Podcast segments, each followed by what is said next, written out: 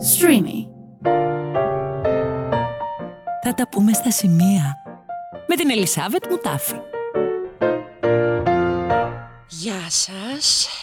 Λοιπόν, αυτοί που ακούτε είναι η Ελισάβετ Μουτάφη, είμαι εγώ. Ε, εντάξει, μπορεί κάποιοι να με ξέρετε από τη τηλεόραση, από το θέατρο, από την παράνοιά μου, από πολλά. Ε, είμαι γεννημένη στις δεκατρείς Νοεμβρίου του χίλια εννιακόσια εβδομήντα έξι, ε, λίγο πριν αφέξει, που λέει και ο Λαβρέντης. Λοιπόν, και είμαι εδώ για να μιλήσουμε για τα σημεία, να θίξουμε τα σημεία. Ε, έτσι θα λέγεται όλο αυτό το οποίο ε, θα μας κάνει να περάσουμε μαζί κάποια ώρα, να περνάμε μαζί κάποια ώρα. Ε, τα σημεία είναι πολλά. Μία λέξη κρύβει πάρα πολλά πράγματα ε, και ιδίως αυτή η λέξη. Δηλαδή μπορεί να είναι τα σημεία στίξης που είναι ένα πολύ σπουδαίο πράγμα για το λόγο μας, για τη ζωή μας, για τα συναισθήματά μας, για το που θέλουμε να πάμε, από που θέλουμε να φύγουμε, αν θέλουμε να κάτσουμε. Ε, σημεία συνάντησης, ε, είτε αυτό είναι μεταφορικό είτε είναι κυριολεκτικό, δηλαδή ένα ραντεβού. Εγώ έχω δώσει ραντεβού με φίλη μου στη Μητρόπολη και δεν βρεθήκαμε ποτέ. Πώς γίνεται αυτό? Γίνεται, είναι λίγο δύσκολο. Δεν το έχουμε λύσει ποτέ, έχω να σας πω. Και οι δύο από την Αθήνα, έτσι. Ε, το σημείο συνάντησης ε, στις σχέσεις των ανθρώπων, το πιο μεταφορικό, που είναι κάτι το οποίο είναι ε, τεράστιο σαν θέμα και μπορούμε να το συζητήσουμε. Εγώ θα σας λέω αυτό που αισθάνομαι, έτσι, ε, χωρίς ντροπή, χωρίς φόβο, ε, χωρίς ενοχή. Θα καταλάβετε γιατί το κάνω αυτό μετά. Ε, θα προσπαθήσω τουλάχιστον χωρίς ενοχή, αλλά νομίζω ότι μαζί σας νιώθω πολύ καλά. Πάντα ένιωθα καλά, γι' αυτό και κάνω και αυτή τη δουλειά. Με απελευθερώνετε, οπότε μ' αρέσει. Μ' αρέσει και θέλω να πιστεύω ότι θα περνάμε ωραία. Λοιπόν, ε, σημεία στην Αθήνα, σημεία στον κόσμο. Τέλος πάντων, για να μην σας ζαλίζω προς το παρόν, τα σημεία είναι παντού στη ζωή μας και μ, νομίζω ότι αξίζει τον κόπο κάθε φορά να μιλάμε για το σημείο ή τα σημεία. Σήμερα νομίζω ότι μπορούμε να ασχοληθούμε με κάτι, δηλαδή εγώ να μιλάω και να σας ζαλίζω λίγο, ε, με το θέμα της ενοχής και της αναβλητικότητας. Έτσι ήταν κάτι που διάλεξα γιατί με... Εντάξει, έχετε ακούσει πολλές φορές και στις συνεντεύξεις μου ίσως που μιλάω για άγχος, έχω μιλήσει και για ενοχή, για αναβλητικότητα δεν θυμάμαι, αλλά νομίζω ότι είναι κάτι που μας απασχολεί όλους. Να ξεκινήσω από την αναβλητικότητα. Αναβλητικότητα. Νομίζω ότι είναι μια λέξη που, ξέρετε, την ακούτε και την, την ακούμε μάλλον, για να το διορθώσω, και τη ρίχνουμε κάτω από τον καναπέ, τσακ, τσακ, τσακ, τσακ. Ακριβώς είναι αυτό που σημαίνει αυτή η λέξη. Ας πούμε, παράδειγμα, εγώ ε, θα σας πω ένα παράδειγμα το οποίο με ζαλίζουν ο άντρας μου, ε, η μαμά μου, ο μπαμπάς μου μέχρι πρόσφατα, ο αδερφός, όλοι, όλοι, όλοι που ξέρω, με κοροϊδεύουν γι' αυτό. Ε, δεν έχω δίπλωμα οδήγησης. Μπορεί να σας φανεί πάρα πολύ περίεργο. Ε, παιδιά, πραγματικά όμως, δεν ξέρω γιατί μου συμβαίνει αυτό. Ενώ στη ζωή μου διαβάζω σενάρια, μαθαίνω, κάνω αυτό. Το να διαβάσω τα σήματα, ας πούμε, που είναι πάρα πολύ αστείο. Εντάξει, υποτίθεται τώρα έχουν γίνει λίγο πιο δύσκολα τα πράγματα, αλλά εντάξει. Ε, ε, ε, μου φαίνεται φρικτό. Φρικτό. Το δοκίμασα. Όχι στην οδήγηση. Την οδήγηση την καταφέρνω και ο δάσκαλος μου είχε πει μια χαρά τα πας και τα λοιπά. Έχω κάνει τρεις-τέσσερις. Δεν φοβάμαι. Δεν νιώθω ότι φοβάμαι. Δηλαδή και στην ψυχοθεραπεία, στη ψυχοθεραπεύτριά μου τώρα, δεν έχουμε βρει κάτι ότι έχω φόβο με την οδήγηση. Απλά είναι. Βρίσκω κάτι, νομίζω, στη ζωή μου, ενώ είμαι ένας άνθρωπος που είμαι πολύ ενεργητικός ε, και αγχωτική και, και θα ασχοληθούμε και με αυτό οπωσδήποτε, δεν το συζητάω, μπα και μου φύγει και το συζητήσω μαζί σας και μου φύγει γιατί δεν γίνεται αλλιώς. Λοιπόν, είναι ένας, είμαι ένας άνθρωπος ο οποίος είμαι ενεργητικός, όπως είπα, και κάνω πράγματα και και και και. Όμως, σε αυτό το ρημάδι, το συγκεκριμένο, του να πάρω ένα δίπλωμα, να ρημάδω πηγαίνω έρχομαι, να μπορώ να είμαι άνετη, να μην βασανίζομαι, να μην περιμένω στα γυρίσματα κάποιος φίλος να με πάρει, να με πάει. Ε, μέχρι το, ο άντρας μου, μέχρι πρόσφατα, επειδή δυστυχώς μπορεί να το έχετε ακούσει, έμαθα και τον αγαπημένο, ε, έχασα και τον αγαπημένο μου πατέρα, ε, ο μπαμπάς μου πηγαίνω, μπορεί να σας φαίνεται αστείο, αλλά σας το λέω έτσι ακριβώς. Ένα ρημαδοδίπλωμα αναβάλω να δώσω εξετάσεις, γιατί ρε παιδιά? Πρέπει κανείς να κάνει ψυχοθεραπεία για να το βρει. Μπορεί. Ε, αυτό μπορεί να είναι κάτι το οποίο σας ακούγεται ασήμαντο, αλλά ξέρετε, σε όσους το λέω λένε «Τι, δεν έχεις δίπλωμα και πώς ζεις?» Παιδιά, ζεις, τα καταφέρνεις. Αλλά υποτίθεται, ή με κοροϊδεύουν, ναι, σιγά, εσύ θα πάρεις δίπλωμα. Εντάξει. Το παλεύω. Κοιτάξτε τι παλεύω τώρα, έτσι. Να αποφασίσω να δώσω τα σήματα στην οδήγηση. Είναι αστείο.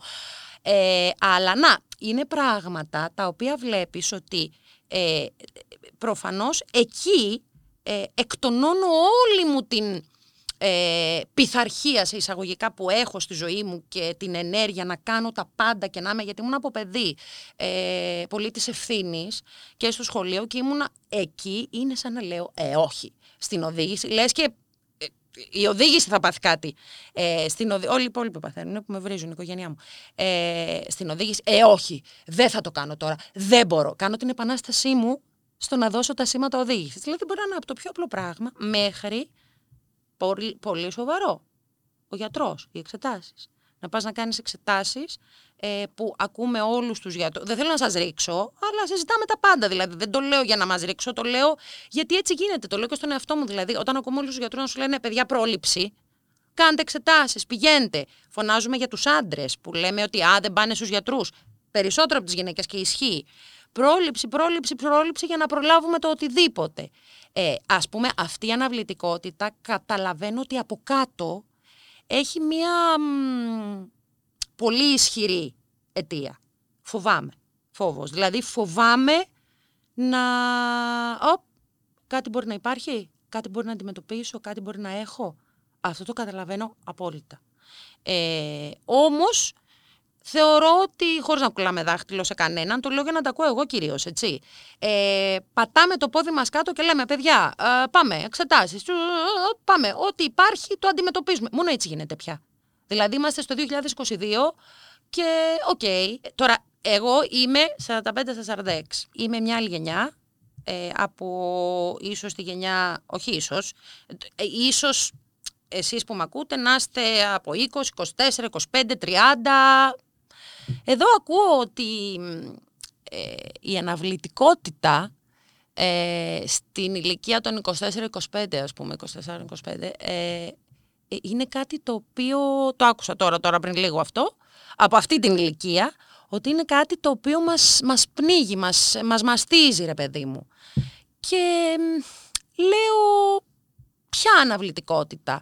Η αναβλητικότητα του, ε, εντάξει, Ε, είμαι στο πανεπιστήμιο, λέω εγώ τώρα, αυτό που μου έρχεται, ε, εντάξει μωρέ, θα περάσω τρία μαθήματα σε αυτό το εξάμηνο και άλλα τρία στο άλλο, άστο, μην τα διαβάσω όλα μαζί. Η αναβλητικότητα του ε, κάθομαι στον καναπέ μου, χαζεύω, γιατί τώρα εγώ δεν, με το ίντερνετ ε, έχω μια δυσκολία, είμαι λίγο, θα το μάθω το πράγμα, λίγο παλιακιά, δηλαδή μου αρέσουν τα βιβλία, τα χαρτιά, τα αυτά, οκ, okay, θα, θα, θα το μάθω, το παλεύω. Ε, η αναβλητικότητα του κάθομαι στον καναπέ μου, ας πούμε, και χαζεύω πα, πα, πα, πα, πα, πα, όλα ε, στο ίντερνετ και ενημερώνομαι και κάνω και λέω «Ωχ, ρε, μα, πρέπει να σηκωθώ να πάω να κάνω». Καλά, βέβαια, τα πάντα γίνονται ηλεκτρονικά τώρα, έτσι, δηλαδή. Πήγα να πω, εγώ τώρα πρόσεξε, ως σαρανταπεντάρα, πήγα να πω να πάω να πληρώσω τη ΔΕΗ, να πάω να πληρώσω τον ΕΤΕ. Όχι, παιδιά, όχι, είναι, δεν είναι, το ξέρω, το ξέρω, μην με βρίζετε, δεν είναι έτσι. Είναι, αλλά αυτοί που είναι στην ηλικία μου και ίσως οι μεγαλύτεροι, Ε, έτσι σκέφτονται όπως εγώ, γιατί έτσι έχουμε μάθει. Ε, αναβάλω τι, το, αυτό που λέμε, κάθομαι στον καναπέ μου και λέω πρέπει να πάω να κάνω μια δουλειά, όχ, να μην σηκωθώ. Το, ε, το πιο απλό, έτσι. Ε, αναβάλω πράγματα στη ζωή μου ε, πιο σοβαρά. Δηλαδή, πιο σοβαρά. Πάντα το σοβαρό είναι σε εισαγωγικό, γιατί τον κάθε άνθρωπο, για τον κάθε άνθρωπο το σοβαρό είναι πολύ σχετικό πράγμα, έτσι. Ε, εκτός όταν μιλάμε για την υγεία. Φαντάζομαι. Στο θέλω να κάνω παιδιά, ας πούμε. Έχουν αλλάξει τα δεδομένα.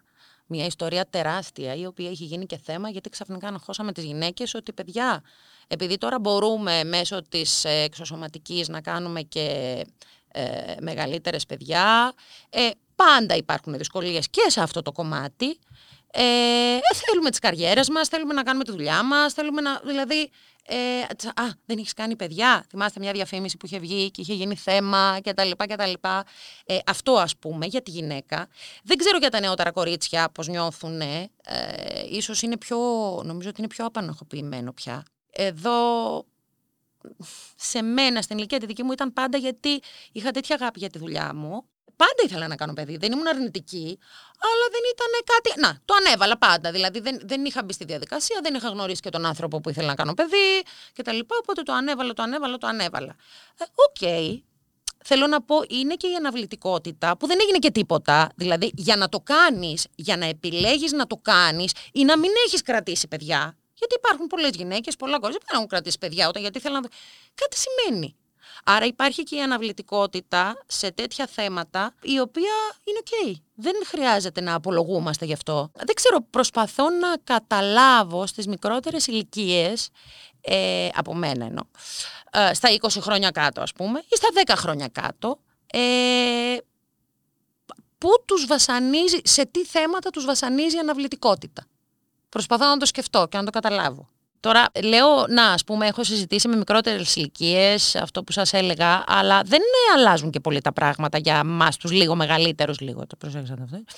Ε, λοιπόν, η αναβλητικότητα, να ας πούμε, ακούω ότι ρε παιδί μου, Ε, δουλεύουμε από το πρωί μέχρι το βράδυ, να, με ένα φίλο να βγούμε για ένα καφέ. Ε, αλήθεια είναι κάτι το οποίο πραγματικά υπάρχει και το ζούμε και εμείς οι μεγαλύτεροι. Και λες, ε, αναρωτιούνται ας πούμε, ε, αναρωτιόμαστε μάλλον, αναρωτιούνται, πήγα να πω λίγο στους νεότερους, αλλά και για μας το ίδιο ισχύει. Είμαστε τόσο κουρασμένοι, ναι ρε φίλε, είμαστε εντάξει, οκ, okay, είμαστε πολύ κουρασμένοι, γιατί τρέχουμε από το πρωί μέχρι το βράδυ. Όμως, ε, ποιος σου είπε ότι το να βγεις για ένα καφέ, για ένα φαΐ, για ένα κρασί με ένα φίλο, δεν είναι ξεκούραση. Ξέρεις, μας φαίνεται βουνό, εμένα μου έχει συμβεί πάρα πολλές φορές βουνό, Ε, και με το που γίνεται λέω, αχ τι ωραία, τι ωραία που το έκανα, να είδες το έκανα. Και αυτό είναι πολύ σπουδαίο. Δεν είναι ε, συμβουλή σε σχέση με την εμπειρία τη δική μου ρε παιδί μου, γιατί και εγώ έτσι λειτουργώ. Ε, λέμε ας πούμε η αναβλητικότητα, να, στους κοντινούς μας ανθρώπους, τους γονείς και τα λοιπά και τα λοιπά, τους έχουμε δίπλα, μωρέ, γιατί να τους δούμε όταν είμαστε στο εξωτερικό ή σπουδάζουμε ή δουλεύουμε ή κάνουμε, θα μπορεί να μιλήσεις κάθε μέρα ε, με τα Skype και τα λοιπά, με τα Skype σαν τις γριές το λέω, το καταλάβατε, ε, με αυτά του διαβόλου τα πράγματα, ε, τα οποία είναι τέλεια και ευτυχώς που υπάρχουν, ε, και έτσι ξέρεις βολεύεσαι εισαγωγικά με αυτό, ε, το σου λειτουργεί, δηλαδή βλέπεις τον άλλον πραγματικά, του μιλάς, μπορεί να μην τον αγκαλιάσεις, μπορεί να μην τον ακουμπήσεις. Οκ, okay, το καταλαβαίνω, αλλά είναι ένα τεράστιο κομμάτι το ότι μπορείς να το δεις και να επικοινωνήσεις μαζί του επί της ουσίας, έτσι, γιατί μπορείς να το κάνεις και αυτό, να μιλάς και δύο ώρες και να πεις και τόσο ψυχά σου. Ε, και μετά λες, γυρνάς εδώ, δεν υπάρχει απόσταση, εντάξει μωρέ, θα τους δω τους γονείς, ε, είναι δίπλα, εντάξει μωρέ, θα τους δω τους γονείς, είναι δίπλα, τον αδερφό, την αδερφή, ξέρω, τον κολλητό πάλι. Ε, και δεν το κάνεις. Παρ' όλα αυτά σε τρώει και ενοχή, παράδειγμα και στο άλλο θεματάκι λίγο σιγά σιγά τσόκο τσόκο, σε τρώει και ενοχή ότι γιατί δεν το κάνω εγώ τώρα, δεν αντέχω μωρέ, είμαι κουρασμένη, θα τους δω αύριο, εντάξει, αλλά ε, ε, εμένα δηλαδή αν με ρωτάτε η ενοχή φουλ, αλλά από την, είναι η εσωτερική σύγκρουση που λέμε, αυτό που συμβαίνει, ε, που είναι ένας επιστημονικός όρος, αλλά είναι τόσο αληθινό, δηλαδή εκείνη την ώρα που λέω θα σηκωθώ να πάω, εντάξει, ας το αύριο, ε, το αναβάλω, αλλά απ' την άλλη και αν δεν τους δω και αυτό και δεν πρέπει να τους δω. Ε,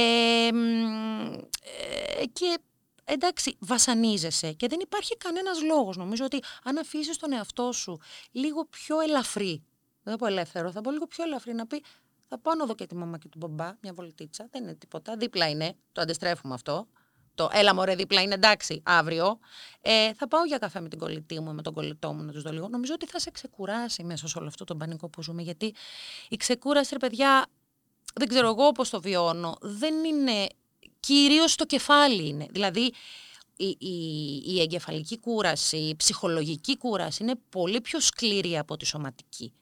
Ε, δηλαδή εγώ νιώθω πολλές φορές το σώμα μου διαλυμένο όταν ψυχολογικά ε, ή εγκεφαλικά είμαι κουρασμένη. Ε, και πολλές φορές μπορεί να... Περνάω φάσεις, τώρα δεν κάνω, ε, που παθαίνω με τη γυμναστική και καταπονείται το σώμα και τα λοιπά και είμαι ξεκούραστη, είμαι μια χαρά, γιατί είναι κάτι άλλο. Οπότε νομίζω ότι πρέπει να δίνουμε μερικές ανάσες ή φυσίγματα δροσιάς έτσι στο πρόσωπό μας και στη μούρη μας με αυτές τις επιλογές. Τώρα ας πούμε είπαμε μια λέξη, την ενοχή. Εντάξει, λοιπόν, έχω να σας πω και να σας εξομολογηθώ ότι εγώ γεννήθηκα ενοχική νομίζω και εντάξει όσο μεγαλώνεις το καταλαβαίνεις αυτό.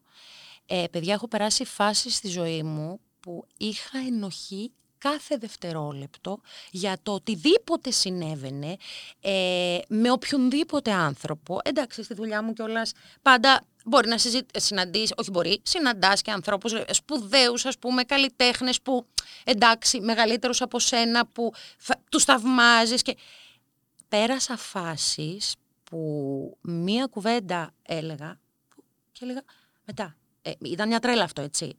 Μετά με το που γύρναγα σπίτι, με το που γύρναγα σπίτι, μετά το γύρισμα, μετά την παράσταση. Όχ, και άμα αυτό που είπα τώρα, αυτό, εκείνο και εκείνο που αυτό και...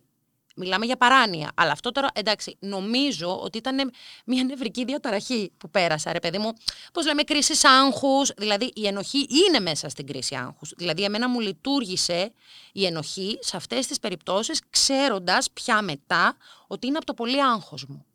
Ε, από την άλλη, μιλάω τώρα για ενοχή που, ρε παιδί μου, δεν υπάρχει λόγος να την έχουμε. Ε, εγώ ζηλεύω πάρα πολύ τους ανθρώπους που δεν έχουν ενοχή. Όταν λέω δεν έχουν, εννοώ ότι η ενοχή τους είναι τόσο όσο ε, χρειάζεται. Θα μου πεις, ξέρει κανένας πόσο χρειάζεται για να μπορούν να είναι καλά? Δηλαδή, εγώ είμαι ένας άνθρωπος που έχω τυραννιστεί από τις ενοχές μου και που δεν έχω κάνει και τίποτα κακό ή κακομοίρα. Δηλαδή, να βλέπω, ρε παιδιά, ταινίες, ας πούμε, ή σειρές τώρα που. Σειρές, πολύ, πολύ, πολύ, πολύ ε, φαν πια, εδώ και μερικά χρόνια. Ε, και βλέπω πρα... τώρα πράγματα που κάνουν, ε, δηλαδή φόνους αυτά, γιατί μου αρέσουν και τα θρίλερα, εμένα τρελαίνομαι. Ε, ρε φίλε, και λέω, σκέφτομαι αν ο δολοφόνος έχει ενοχή, δεν έχει ενοχή, αν ο άλλος που σκότωσε το δολοφόνο. Δηλαδή, ε, εντάξει, θα μου πεις, εσύ έχεις πρόβλημα, κοπελιά. Δεν είναι κανονικό. Ε, αλλά σας, σας ανοίγομαι και λέω πόσο άσχημες φάσεις ενοχής έχω περάσει. Ε, και θα περάσω και στα πιο σοβαρά, γιατί τώρα αυτά είναι, δηλαδή, το αν θα πεις τον τάδε, ε, θα μιλήσεις στον πληθυντικό ή στον ενικό, ή θα πεις κάτι το οποίο, ε, εντάξει, πέρασα πολύ βασανιστικά. Τώρα από εκεί και πέρα ε, η ενοχή, ξεκινώντας από αυτό που είπαμε με τους γονείς, θα τους δω, θα τους δω, τι θα γίνει. Η ενοχή του, α, πιάνομαι και από τα προηγούμενα θέματα λίγο να συνδεθούμε, ε, αχ, δεν έχω κάνει παιδί ακόμα, τι θα γίνει. Ε, πόσο χρόνο θα φτάσω, θα μπορέσω, πότε θα... It's okay. Δηλαδή, για να μην θες να το κάνεις τώρα, δεν πρέπει να το κάνεις τώρα. Μπορεί να μην πρέπει να το κάνεις και ποτέ. Πιάνομαι πρα... από πράγματα τα οποία έτσι μου έρχονται στο κεφάλι αυτή τη στιγμή. Γιατί υπάρχει σε όλες τις γυναίκες αυτό, σε όλες, σε πάρα πολλές γυναίκες, σε μεγάλο ποσοστό. Και εντάξει, σαφώς είναι η κοινωνία, είναι, παρόλο που τα πράγματα έχουν εξελιχθεί, είναι πολύ διαφορετικά, δεν, δεν, το, δεν το συγκρίνουμε, δεν το συζητάμε αυτό. Αλλά ε, νιώ, υπάρχει ενοχή. Υπάρχει ενοχή για το ότι ακόμα δεν έχω κάνει. Τι γίνεται, έχω ασχοληθεί με τη δουλειά μου. Δεν πειράζει. Γιατί αν δεν είσαι εσύ καλά, αν δεν ευχαριστηθείς τη δουλειά σου, αν δεν ακούσεις τον εαυτό σου, αν δεν ευχαριστηθείς τις στιγμές που θέλεις να ευχαριστηθείς, ε, να πας διακοπές, να κάνεις, να μην. Να μην, γιατί ένα παιδί είναι ένα παιδί, έτσι, δεν είναι αστείο. Δεν θα είσαι καλά και με το παιδί σου. Δηλαδή, το να καταπιέζεις χίλια τοις εκατό τον εαυτό σου για να έχεις ένα παιδί, δεν θα φερθείς καλά στο παιδί. Ε, και δεν είμαι ούτε ειδικός ούτε τίποτα. Τα λέω από τις σκέψεις τις δικές μου και από αυτά που ακούω γύρω-γύρω και από αυτά που πρέπει να σκεφτόμαστε για να ελαφραίνουμε λίγο τον εαυτό μας. Γιατί εγώ κάθε μέρα, σε σχέση με όλα αυτά που αναφέρω, προσπαθώ να με φυσάνε λίγο δροσερά αεράκια στο πρόσωπο. Το προσπαθώ πάρα πολύ αυτό. Και ξέρεις, έρχονται από μόνο τους πολλές φορές, χωρίς να το σκεφτείς.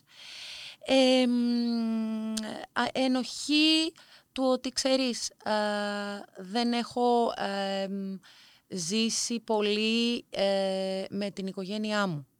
Ε, είναι αυτό που λέγαμε ότι δεν τους έχω δει πολύ, ε, δεν έχω ζήσει πολύ με την οικογένειά μου, δεν είμαι από το πρωί μέχρι το βράδυ μαζί τους. Νομίζω ότι αυτό, δεν, δεν ξέρω αν κάνω λάθος, αλλά έχω την αίσθηση, εμένα δεν μου είχε συμβεί ποτέ, οπότε δεν μπορώ να το ξέρω εκατό τοις εκατό, δεν μπορώ να το ξέρω για να μιλάω βλακίες.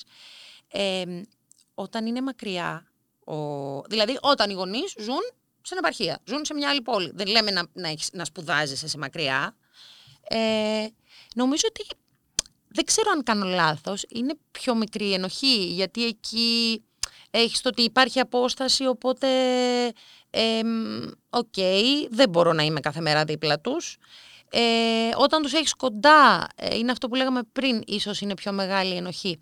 Νομίζω ότι πάλι εκεί πατάμε στο ότι αφήνουμε λίγο τον εαυτό μας να νιώσει Ε, ελαφρύς, και δεν χρησιμοποιώ τη λέξη ελεύθερος για πολύ συγκεκριμένους λόγους, γιατί είναι βαριά λέξη για μένα και πολύ σχετική.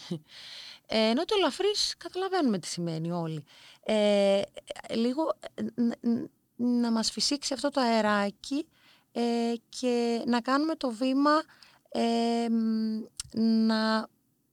να νιώσουμε πραγματικά αυτό που θέλουμε να κάνουμε. Δηλαδή δεν είναι με το στανιό που λέγει και η γιαγιά μου, πάω να δω τους γονείς μου γιατί πρέπει να τους δω, και όχι ρε παιδιά, μπορείς μια μέρα να πας, μια μέρα να μην πας, να περάσουν τρεις μέρες, αλλά πάντα ε, να λειτουργήσει σε σχέση με το ότι, τώρα προσπαθώ να το, το λέω για να τα ακούσω εγώ, ε, γιατί εμένα ήδη με αυτό που σας περιγράφω αυτή τη στιγμή μπορεί να μου δημιουργείται ενοχή που, ας πούμε, λέω στους ανθρώπους, ρε παιδί μου, εντάξει, μην πάτε, πάτε στις τρεις μέρες. Γι' αυτό σας λέω, η ενοχή για μένα είναι πολύ, πολύ ιδιαίτερο και περίπλοκο πράγμα. Τώρα που από αυτό εγώ ότι σας προκαλώ, ότι έχω ενοχή που σας προκαλώ, μπορώ να σας προκαλήσω ενοχή, ενοχή που είπα να... Καταλαβαίνετε, έτσι δεν χρειάζεται να σας το πω, με έχετε καταλάβει τι εννοώ.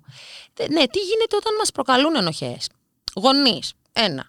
Ε, που μπορεί να μην το θέλουν, να μην το κάνουν επίτηδες, αλλά ρε παιδί μου, ε, ξέρεις, αυτοί που γίνονται γονείς μετά λένε, αχα, είδες πώς δημιουργείται αυτό το πράγμα. Ε, οι γονείς μας που μας, αχ, δεν ήρθες να με δεις και δεν έκανες αυτό και εκείνο, και ή εγώ έχω ζήσει το ότι ε, ε, μπορεί ο γονιός μου να μου δημιουργήσει ενοχή για κάτι άλλο. Α, δεν πήρες τηλέφωνο να πεις χρόνια πολλά, ρε παιδάκι μου, στην ξαδέρφη σου και στη θεία σου και στα αυτά και στο ένα και στο άλλο. Ε, κοίταξε, εκεί τι γίνεται. Υπάρχουν άνθρωποι που είναι μια χαρά και δεν τους νοιάζει καθόλου. Υπάρχουν άνθρωποι όπως εγώ που τους νοιάζει πάρα πολύ, και εκεί που ενώ αντιδρούν, δηλαδή άσε μας ρε μάνα, άσε μας ρε πατέρα, άσε μας ρε ε, Μαρία, ρε Γιάννα, ρε Σούλα, ε, ε, Γιώργο, στους φίλους μας και τα λοιπά, στους συγγενείς μας ή οτιδήποτε, στους ανθρώπους μας, ε, εγώ παθαίνω, ε, ε, πώς το λένε, ενοχή, ενώ αντιδρώ σε αυτό, γιατί ξέρω ότι θέλω να το κάνω εγώ ρε παιδί μου, όταν νιώσω ότι πρέπει να το κάνω, δεν έγινε κάτι.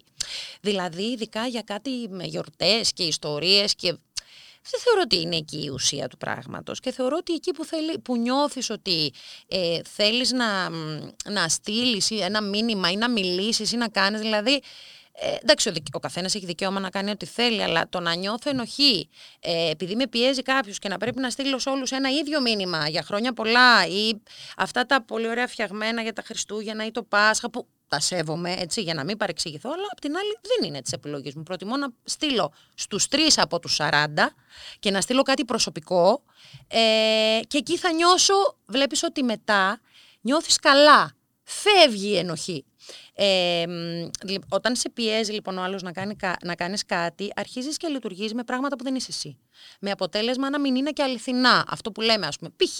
λέω εγώ τώρα, να στείλεις σαράντα ίδια μηνύματα σε όλους για, να, για χρόνια πολλά. Ό,τι και έχει καμία σημασία να δείξεις ότι είσαι καλός άνθρωπος.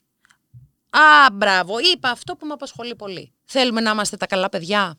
Πολύ σημαντικό. Παιδιά, εγώ συνειδητοποίησα ότι θέλω να είμαι το καλό παιδί. Δηλαδή, από... θέλω να με το κάνω. Είναι, ρε παιδί μου, η ενοχή δεν είναι μόνο αχ, είμαι καλός άνθρωπος, έχω ενοχή. Όχι. Το να θες να είσαι το καλό παιδί έχει μέσα έναν εγωισμούλη. Που οκ, okay, αλλά το θέμα είναι να μην ταλαιπωρείσαι και να μην βασανίζεσαι από αυτό το πράγμα, να ευχαριστιέσαι πράγματα. Και εγώ συνειδητοποιήσω στη ζωή μου, ρε παιδί μου, ότι μπορεί να μην ευχαριστιέμαι πράγματα από αυτό. Δεν το κάνω με σκέψη, ανά με το καλό παιδί. Μου βγαίνει. Πολλές φορές δηλαδή η ενοχή, προκαλ... γιατί προκαλείται η ενοχή, δεν, δεν υπάρχει, δεν δημιουργώ, δεν λέω έχει ενοχή τώρα και έχεις, δεν είναι ψέμα, είναι αλήθεια. Άρα ε, εκεί ξεκινάει πολλές φορές από ότι θέλουμε να είμαστε εντάξει με όλους, θέλουμε να είμαστε, αυτό λέω, τα καλά παιδιά. Νομίζω δεν υπάρχει λόγος, και πάλι το λέω για να τα ακούσω, γιατί δεν υπάρχει λόγος, γιατί η σύγκρουση, ας πούμε, έχω ενοχή σε μια παρέα, στην παρέα μου άμα συγκρουστεί ένας δικός μου άνθρωπος με έναν άλλον και τα λοιπά. Ε, όχι, δεν... η σύγκρουση είναι ένα υγιές πράγμα, και φαντάσου, ας πούμε, να είσαι σε μια παρέα που συμφωνούν όλοι και είναι όλοι μια χαρά. Σκατά. Τι να, τι να το κάνεις. Δηλαδή, ε, το θέμα είναι να υπάρχει σύγκρουση, να υπάρχει. Γιατί εμένα πολλές φορές πιάνω τον εαυτό μου και τώρα στην ηλικία που είμαι. Με πει, α, μην είναι συγκρουστεί ένας με τον άλλον. Που... Γιατί. Γιατί. Ε, αυτό είναι υγεία. το να ανταλλάσσονται απόψεις, να συγκρούονται. Εντάξει, δεν είπα να πλακωθούν και σμπουνιές, αλλά και αυτό να συμβεί, παιδιά. Οκ, okay, όλα μέσα στη ζωή είναι. Θέλω να πω ότι. Ε, εντάξει, πρέπει να ζούμε. Δεν μπορούμε να φυλαγόμαστε. Για πού, γιατί, για ποιο πράγμα. Να φυλαγόμαστε ενώ να φυλα... να, και να φυλαγόμαστε και να φυλάμε τον εαυτό μας. Ο, ε, πολύ ωραίο, ατσαλάκωτο. Όχι. Πρέπει να διαφωνούμε, σας το λέω, σε σχέση με τον ενοχή, γιατί. Όχι, δεν πρέπει να είμαστε τα καλά παιδιά. Δεν εννοώ να είμαστε τα κακά, γιατί τι θα πει καλά και κακά. Εννοώ να μας αγαπούν και να είμαστε αρεστοί σε όλους. Όχι. Νομίζω ότι εκεί που νιώθουμε ότι πρέπει να πούμε κάτι άλλο ή να λειτουργήσουμε διαφορετικά, με σεβασμό απέναντι στον άλλον άνθρωπο, έτσι, χωρίς να κουνάω κανένα δάχτυλο, γιατί εγώ το πιστεύω, πιστεύω στο σεβασμό πάρα πολύ, ε, ερχόμαστε και λέμε, όχι, παλικάρι, η κοπελιά, έτσι, πολύ καλό αυτό. Ε, Είναι ακόμα και στους γονείς. Δηλαδή, ε, εγώ έχω την εμπειρία από αγάπη και από υπερπροστασία. Ας πούμε, η μητέρα μου πάντα δεν ήταν αυτό το ζακέτα να πάρεις. Ε, ήταν... Ε, αυτό ήθελα να σας πω μετά κάτι, να σας πω μετά κάτι πολύ συγκεκριμένο που πρόσεξα προχθές. Δεν, δεν είναι τίποτα σπουδαίο, αλλά έτσι επειδή συζητάμε αυτό. Ε, είναι το... Ε, Ε, εμένα, επειδή η μαμά μου είχε σχέση και με τη μόδα και έχει. Ε, ο Θεός με νόμο, Μάκης, ο Τζέλιος είναι γνωστό, το ξέρετε. Πάντα ε, η, η, η, η, το βλέμμα ήταν από πάνω μέχρι κάτω. Είναι φτιαγμένη, είναι ντυμένη καλά, είναι χτενισμένη καλά, είναι αυτό. Είναι, ε, και αυτό δεν το κάνει μόνο σε μένα, το κάνει και στις φίλες της. Αλλά ε, δε, μπορεί να τρελαθείς. Μπορεί να τρελαθείς, δεν υπάρχει. Ε, είμαι τα κιλά. Θα κάνουμε, θα κάνουμε μια άλλη, ένα άλλο σημείο. Διατροφή, κιλά, ψυχολογία, οπωσδήποτε, έτσι, το καταλαβαίνετε ότι θα συμβεί αυτό. Έβλεπα MasterChef για το χαζεύω, μ' αρέσει, μ' αρέσουν οι τρεις, οι τύποι αυτοί πάρα πολύ, τρελαίνομαι. Ε, γιατί με έχουν ρωτήσει, βλέπεις reality και τα λοιπά. Όχι, δεν βλέπω γιατί δεν μ' αρέσει, βαριέμαι, δεν έχω κανένα λόγο. Όπως δεν μ' αρέσει μια ταινία ή μια σειρά, δεν υποτιμώ κανέναν, ούτε θα μπω σε αυτή τη διαδικασία τώρα. Το MasterChef το γουστάρω, εντάξει, πολλές φορές κουράζομαι με την πολύ μαγειρική, γιατί δεν είμαι και της μαγειρικής εγώ, δεν, δεν μαγειρεύω τίποτα, θα τα πούμε αυτά άλλη φορά. Ε, γι' αυτό παίρνω και τα κιλά, δεν μαγειρεύω εγώ, τρώω αλλονών. Ε, λοιπόν, ε, το MasterChef το χαζεύω, το γουστάρω πολύ, γιατί μ' αρέσουν, σου λέω, αυτοί οι τρεις πάρα πολύ. Και εντάξει, είναι ευχάριστο, ρε παιδί μου, η μαγειρική. Τώρα περνάω και μια δύσκολη φάση, θα τα πούμε και αυτά κάποια άλλη στιγμή. Ψυχολογική. Ε, και ξεχνιέσαι. Και βλέπω στη μία κοπέλα, βλέπεις κάτι ηλικίες, ρε φίλε, λες, αυτός είναι μεγάλος και βλέπεις τριάντα τέσσερα, είκοσι τέσσερα και για μένα. Εγώ τους ρίχνω είκοσι χρόνια. Και βλέπεις και λες, ναι, μεγάλωσα. Και έρχονται τώρα οι γονείς αυτών των παιδιών, προχθές που ήταν, που κάνανε το, μία αποχώρηση που ήταν, και βλέπεις και τους γονείς, πόσο χρονών είναι αυτοί οι γονείς, και λέει στη μία, στην Καλλιόπη, και την κοπέλα αυτή που είναι από την Άξο, της λέει, μαμά, εκεί που, αλλά αναγνώρισα το, όπ, το περνάς από μέσα το, την ατάκα. Ε, αγάπη μου, γλυκιά, αυτό ήταν ο φίλος της εκεί, αυτό που, αδυνάτησες. Ε, το πέρασε, ήταν περασμένο τέλεια. Αλλά ήτανε, αυτή ήταν η αλήθεια της. Δηλαδή, όχι ότι δεν αγαπούσε το παιδί έτσι, αλλά αυτή ήταν η αλήθεια της. Ε, ε, εμένα θα μου λέγε πάχινες. Δηλαδή, ο καθένας με τα θέματα του. Ε, αυτά εμένα μου δημιουργούν ενοχή. Δηλαδή, μου δημιουργούσαν όλα τα χρόνια ενοχή. Ε, αλλά εντάξει, αυτό είναι ένα κομμάτι, μπορεί να, ένα σημείο γονείς, μαμά, ε, κιλά, αυτά που...